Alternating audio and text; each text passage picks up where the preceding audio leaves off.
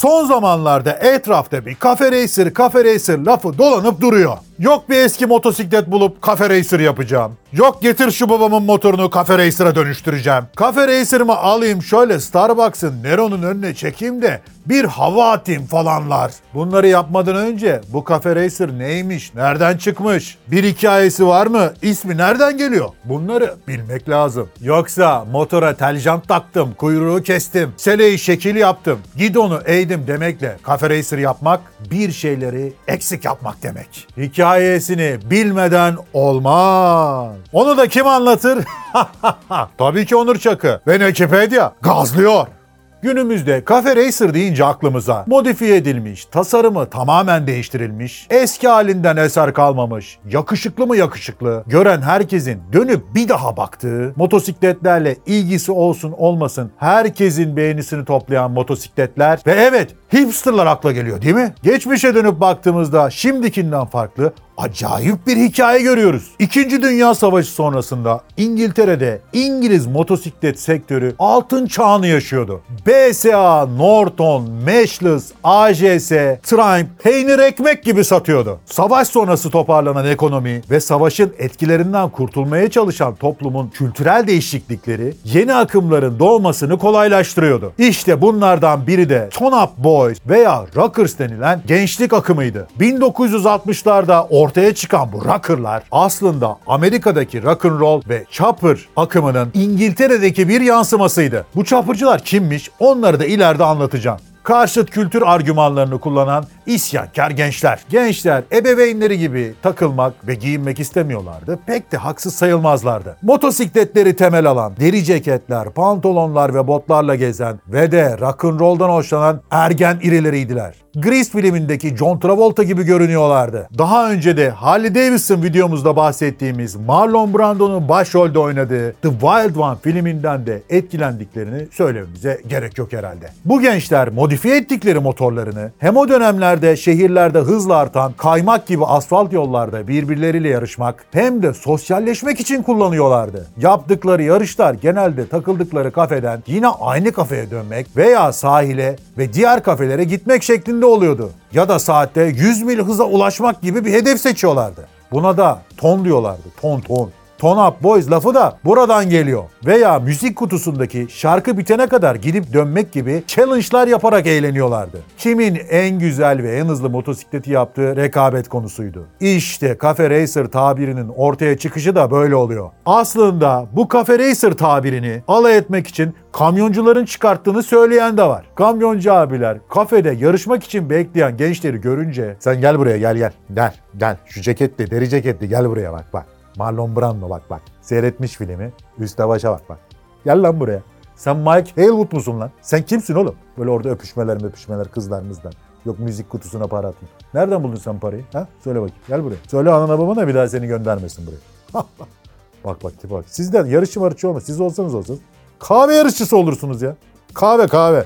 Buldum lan size isim buldum. Kahve yarışçısı sen. Böyle olmuş diyorlar. Olabilir. Peki motorlar nasıldı? Ana amaç hız ve hafiflikti. Ama görüntü de çok önemliydi. Sonuçta kafenin önüne çekilecek motorun yakışıklı olması lazım. Dönemin naked diyebileceğimiz İngiliz motosikletlerini kullanan gençler bunlarla da kalmayıp Triton, Tripsa ve Norvin isimli hibrit modelleri de oluşturarak üzerlerinde özelleştirme yapıyorlardı.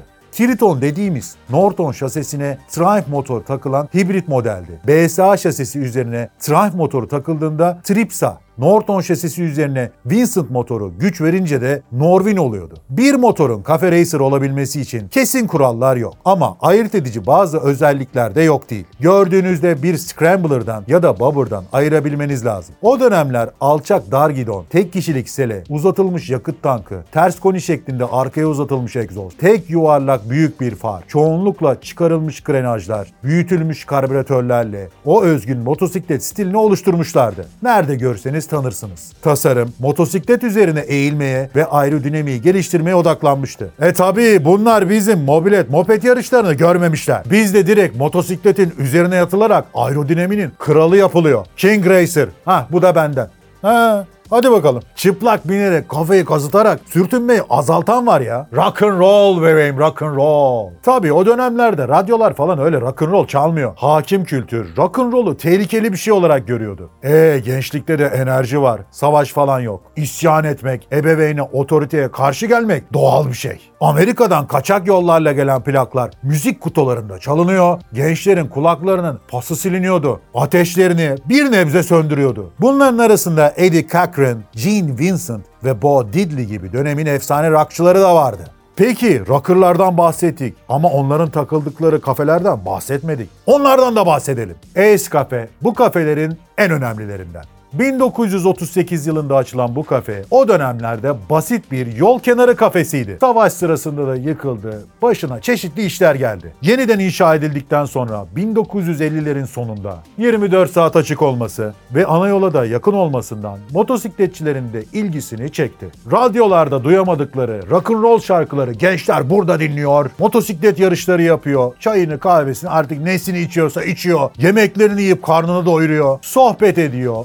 Öpüşüyor. Motorunun da bakımını yapıyordu. Mekan şahane. 10 numara mekan. Bu mekan hala çalışmaya devam ediyor ve de dünyanın çeşitli noktalarında şubeleri var. Bir de 59 kulüp var ya da kısaca The Nine. 1959 yılında Londra'nın doğusundaki Hackney Wick'te St. Mary of Eton Kilisesi tarafından kurulan bir gençlik merkezi olarak başlayan kulüp, diğer kilise gençlik gruplarından farklı olarak şehirdeki bütün gençlere kiliseye katılma şartı aramadan kapılarını açıyor. Hatta açılış günü rahip John Oates ünlü şarkıcı Cliff Richard'ı davet ederek gençlerin yoğun ilgisini çekmeye başardı. Sonra 1962 yılında rahip Bill Shergold ki kendisi de motorcudur, Ace Cafe'yi ziyaretinden sonra kulüpte büyük bir salona masa tenisi, pilardo, müzik kutusu ve kahve barı ekleyerek motosiklet bölümünü hayata geçiriyor. Kulüp 62-68 yılları arasında rockerlar ve motosikletçiler için en önemli yer haline geliyor. Hatta 1968 yılında daha önce İngiltere'de yasaklanmış olan The Wild One filminin ilk gösterim yeri yine The Nine'dı. Kötü çocuk olarak anılan rockerların bir kilise kulübünde takılmaları ön yargıların ne kadar tehlikeli olduğuna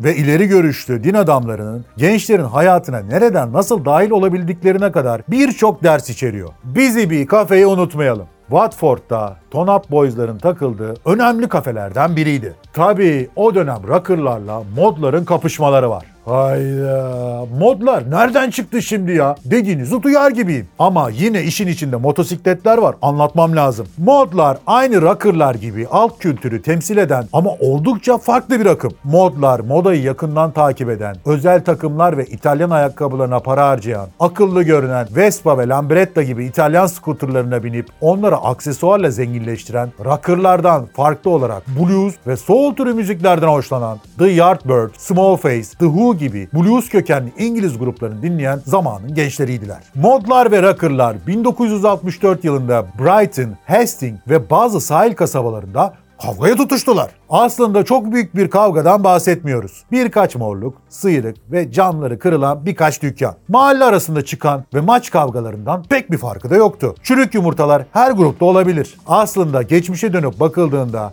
şimdi durum daha iyi anlaşılıyor. Dönemin gazeteleri ve medyası tarafından büyütülen, bu iki grubu birbirine kırdırarak çıkan olaylardan nemalanan hakim kültür ve medya şişirmesinden başka bir şey değildi. Değişimden korkan 2. Dünya Savaşı nesli zamane gençlerinin ne kadar kötü olduğunu göstermek için bu yola başvuruyordu. Gençleri haşerelerle, farelerle karşılaştırıyorlar. İkinci Dünya Savaşı'nı çıkaran nesil oldukları gerçeğini unutup utanmazca gençleri eleştiriyorlardı.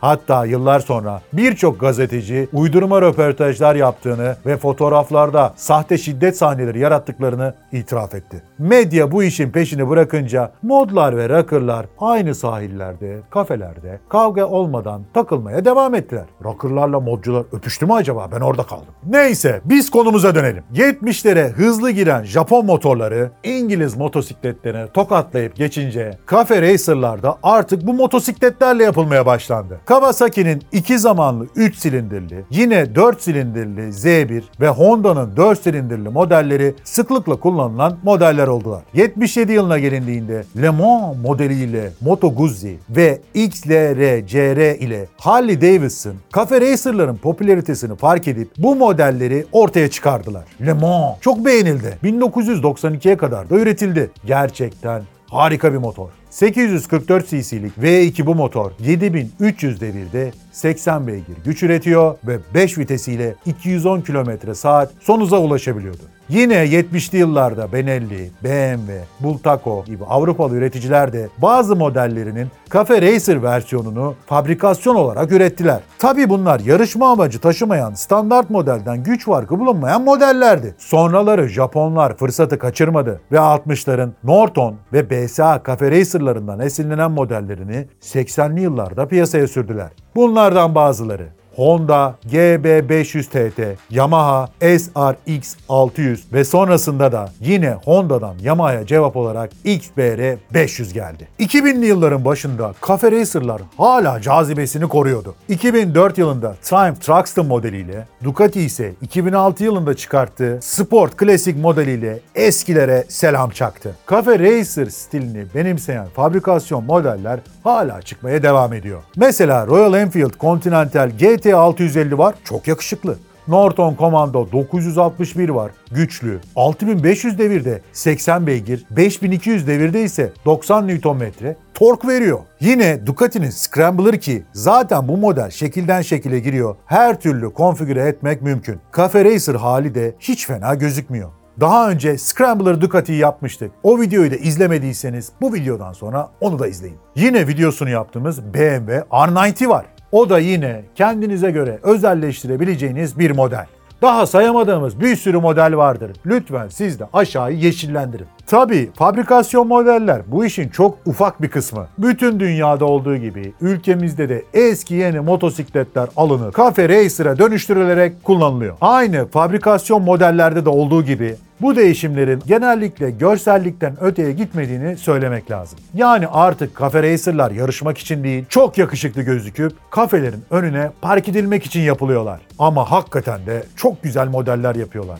İşte rockerlardan günümüze Cafe Racer efsanesi böyle geldi. O zamanki kültür şimdilerde oldukça farklı olsa da Cafe Racer'lar yapılmaya ve özgün tasarımlarıyla motosiklet sektörüne renk katmaya ve bizim de kalbimizi çalmaya devam ediyorlar. Bu haftalıkta bu kadar. Gelecek haftaki hikayeye kadar kendinize çok iyi bakın. Güç sizinle olsun.